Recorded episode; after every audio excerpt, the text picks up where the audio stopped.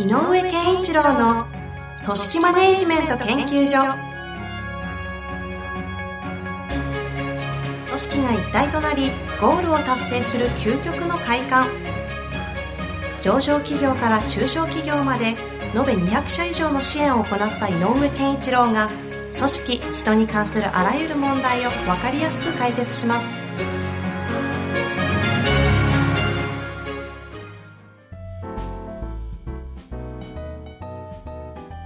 こんにちは、遠藤和樹です。井上健一郎の組織マネジメント研究所。井上先生、よろしくお願いいたします。よろしくお願いします。さあ、ということでね、今週も行きたいと思いますが、最近また井上先生、いろいろご活動広がってそうですけど、いかがな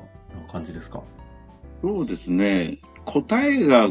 いっこだけっていうの、なんか正解探しじゃない、えー、ことで、えっと、悩んでるというよりもこう、一生懸命考えてる人たちと出会うことが結構多くて。ほうほうほう。うん、なんか、なんか、あのね、よくこの番組でも言うけど、なんか、評価制度やり始めるとなんか評価制度の話が結構複数来るよとかね。理念の話し始めたらまたそういうのはなんかいろいろ話が来てるよとかってなんかあるんだけど、ここのいっかげつかんはちょっとそんな感じで、なんかこの人はえっともちろんいろんなことを一生懸命考えているんだけど答えがないねと、でこちらから見てても一つの答えじゃないよねきっとというようなあの感じの話をすることが多かったですね。でね、そんな、うん、そんなこ、こんなしてたらね、えっと、ある、まあ、私なんかも、あの、あの中小企業診断士ですけども、そういう診断士が集まる、あの、場所があって、あったんで。ほうほうほう。うん。で、そこで、えっと、出てきたね、あの、話が、やっぱり、えっと、その中小企業診断士向けにみんなが話してる人がいたんだけど。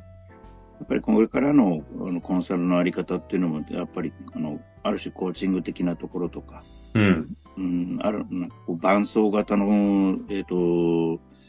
えっと、コンサルが必要なんですよね、なんていう話が出てて。伴走型ね。うん。聞いて久しい感じもありますが、伴走型ってなんだよ、みたいなのもちょっとあったり。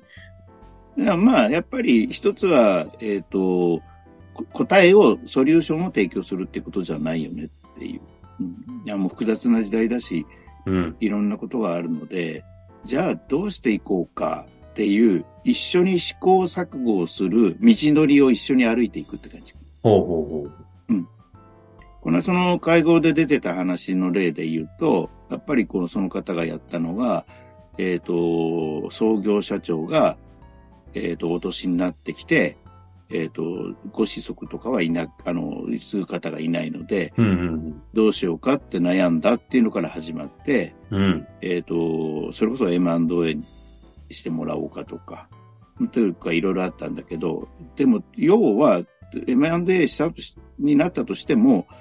この組織を束ねる次期、えっと、経営者がいるよねと。で、その次期経営者をどう、どう育てるか、みたいなので、にさんねんかけて、ある一人の候補に絞った。みたいな、うん、この道のりを伴走しましたって話。ああ、ほう。で、あなるほどなと思って。で、その、やっぱり答え、正解が一個じゃないよねと。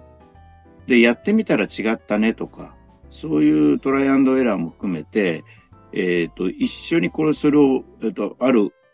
あるゴール、このゴールは目指してるものはあの同じなんだけど、そこに向かって一緒に考えていく、考えるお手伝いをするっていうのが、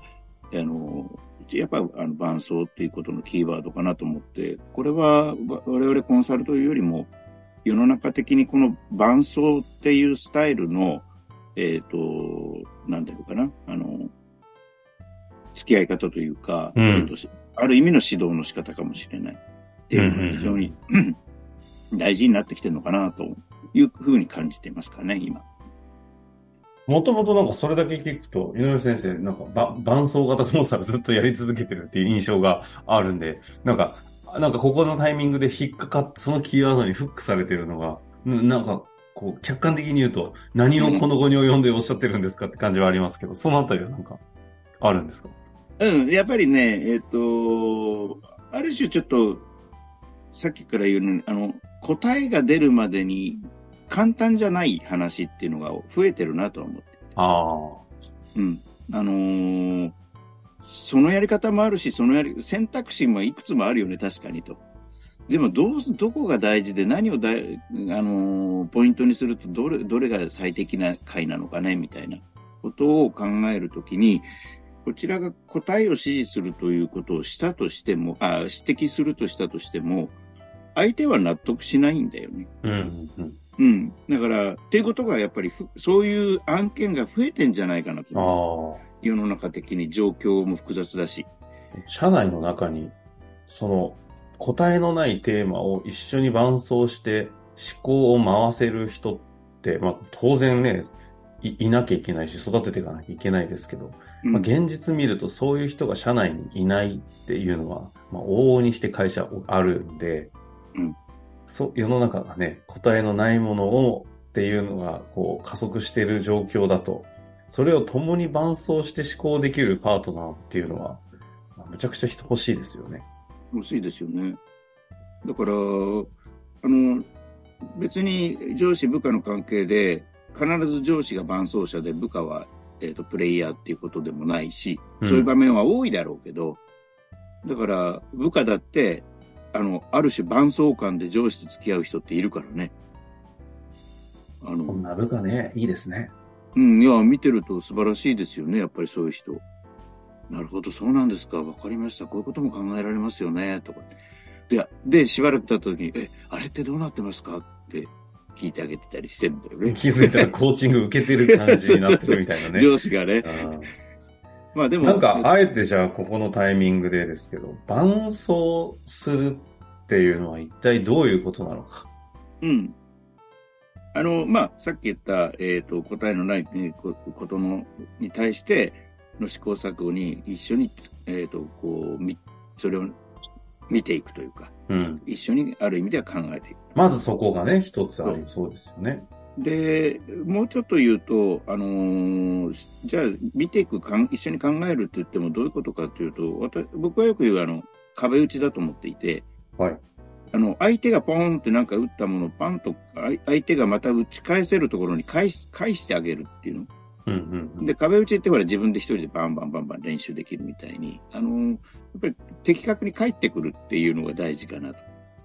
だから返してあげるっていうのはかい、なんていうの、その相手の考え発言をどう返すかっていうのは一つの大きなポイントだと思う。うーん、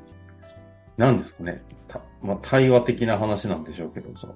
返す、うん、対話なんだけど、あのちょっとすごくこの話になると難しい話がで な, るなりそうなんだけど、うん、私は、えーと、いくつかあるんだけど、あえて、えー、今日のお話で言うとふたつのポイントを教えようかなと。それは相手がきあの相手が聞きたいと思ってること、ある聞きたいっていうのはあの答えとしてじゃないよ。えっとどういう話をしてほしいかと相手が思ってるかどうか。うん、すごい難しいんだけど、うん。っていう相手が求めてるえゾーンの中に答えをえっとボールを返す。ああ、はあ、はあ。っていうのと全く真逆で思ってないところに返すってふたつあるね。これは難しいんですけど、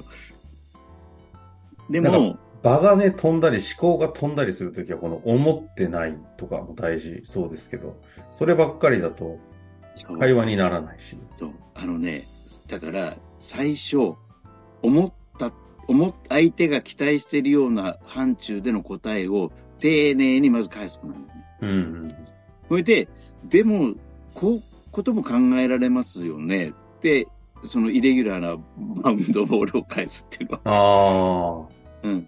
でも自分の話をちゃんと聞いてくれているっていうことを、この聞きたい量、範疇の中でちゃんとやっとかないと、イレギュラーなんて受け取れないですもんね。あの、止まっちゃうんだよね、逆に思考が。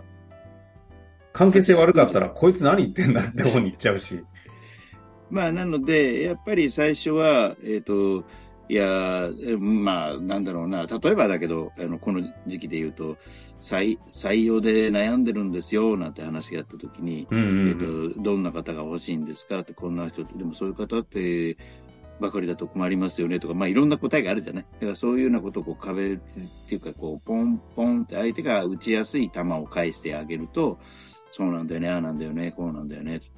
思い切って採用をなくすってことはあるんですかってその時に投げると、えって止まって、いやだって困るもん、うちスタッフいなくてって、あ、スタッフが不足の問題で今まで語られてるとしたら、もうちょっと範囲広げないと取れないかもしれないですねっていう話になってったりとかする、うんうん、そういうことをやなんかやってみて、例えばじゃあ、えーと採用条件少し違う、もうちょっと広げてみましょうかなんていう話で、そうだねって、まあ、やってみようかってやったら、や一緒に話してやってみようかっていうトライ思考が生まれたら、やった後必ずちゃんと検証してあげる。うーんで、こうやったけどこうだったああだったって、あ、それってこういうことだったかもしれませんね、こちらの案外そこは読み違いかもしれないとか、あ、やっぱ思った通りですね。今言っているそのコミュニケーションのプレ、プロセスそのものがまさにあの伴奏な感じしますよね。そう、うん、そうなの。だからその時に冒頭に出たこの答えのないことっていうところに対してなんで、目標ゴール設定を共有してると逆算的にこうわーっていきますけど、ではなくて、うん、だからどっちかというとも結果的に起きることは問題の共有なんですかね。そう。あ、そうそう、いいこと言っていただきました。問題共有、問題意識の共有ですね。だからあ問題意識の共有ね、うんうん、ここが問題ですねという共有しないと解決策のアイデアがお互いが納得しない、はいはい、でその仮説だから、問題意識から出てる対策は仮説なので、仮説を試してみたら当たっていれば仮説が当たった、うん、違っていれば仮説が間違っていた、じゃあ違う仮説を立てようっていう、これがずっと続くのでね。でも互いにそれが違った時に、お前が言ったのにずれたじゃねえかとならないのは、互いにこう伴走してるんで、あれ問題意識がずれてたってことかっていうことがまた共通の問題意識ですもんね。うん、だから私たちなんかの立場なんかで言うと、よくありがちなのは、例えば採用で困ってんですよって言うと、採用にまち、まつわる自分の知識をひけらかしちゃうのよね、うんうん、最近ってこういうことが言われてますよとか、こんな傾向があるらしいですよって、いきなりねリファランスがとか言い出してうるせえなみたいなね、うん、そうそうなんだよねっていうことで、だから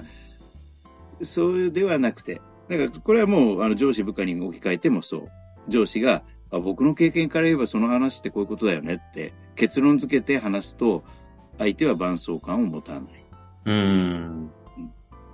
伴走感を持たない、そうですね、誘導感を持っちゃうっていう。でも確かに本当にそうですね。そういう方って意外といないのは変なあれですけど、なんであんまりいないんですかね。まあ、あの前回か前々回にも言ったけど、やっぱり、えーと、やっぱりみんな自分は答えを持ってなきゃいけないっていうそこにつながる、それ前、前回ですね、うん、あるのよやっぱりね、ありましたね。 あ, あの時は上司と部下の関係において自分上司が答えを持ってなきゃいけないっていう呪縛があるから、うん、軽やかなコミュニケーションとか、その相手のそうそうそうあの大切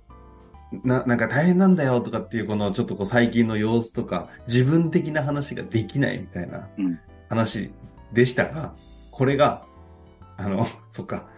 あの顧客との関係にも起きてるっていう話、うん、そういうことそういうこと。ああ、なるほど。いや そ, その通りな気しますね。うん、まあだからその前々回のあのこと言葉をキーワードで話すと、軽やかさってこの間言ったけど、うん、えー、とでもあのもう一個あの大事なので、やっぱり真面目さは大事でね、し誠実さって言ったらいいの、いやちゃんと考えてますよ、真面目に誠実にっていうのはちゃんと態度としてやるんだけど、あまりにも堅苦しくなると重くなりすぎて、うん、相, 相手もこちらも、えー、とコミュニケーション の, あのパイプが細くなっていっちゃうので、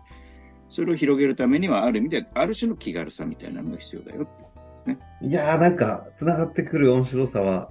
やっぱ聞き、うん、問題、答えを共有したり、目標を共有するというよりも、こう問題意識の共有をしようとすると、でも問題意識の共有しなきゃいけないんだっていう誠実さ強すぎると、なんかこ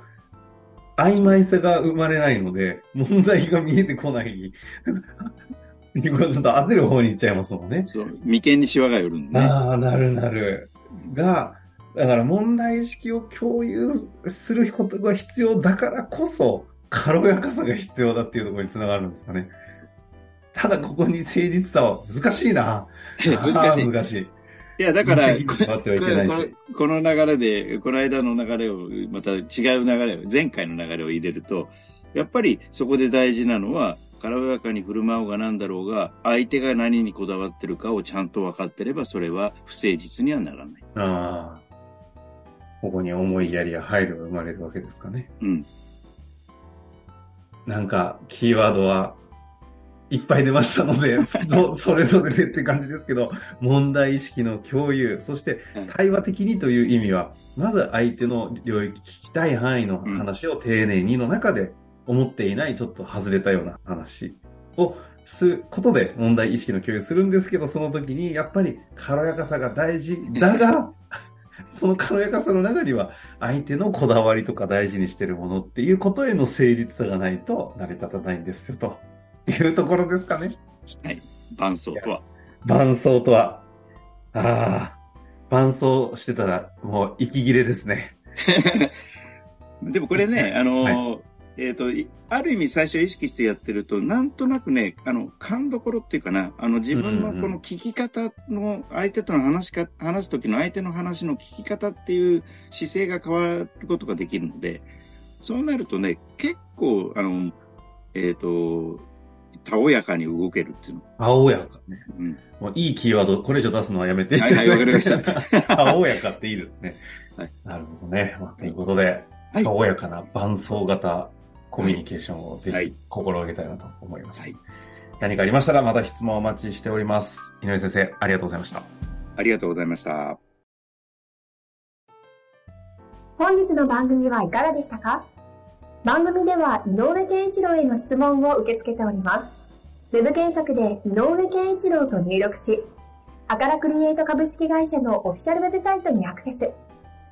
その中のポッドキャストのバナーから質問フォームにご入力ください。また、オフィシャルウェブサイトでは無料メルマガや無料動画も配信中です。ぜひ遊びに来てくださいね。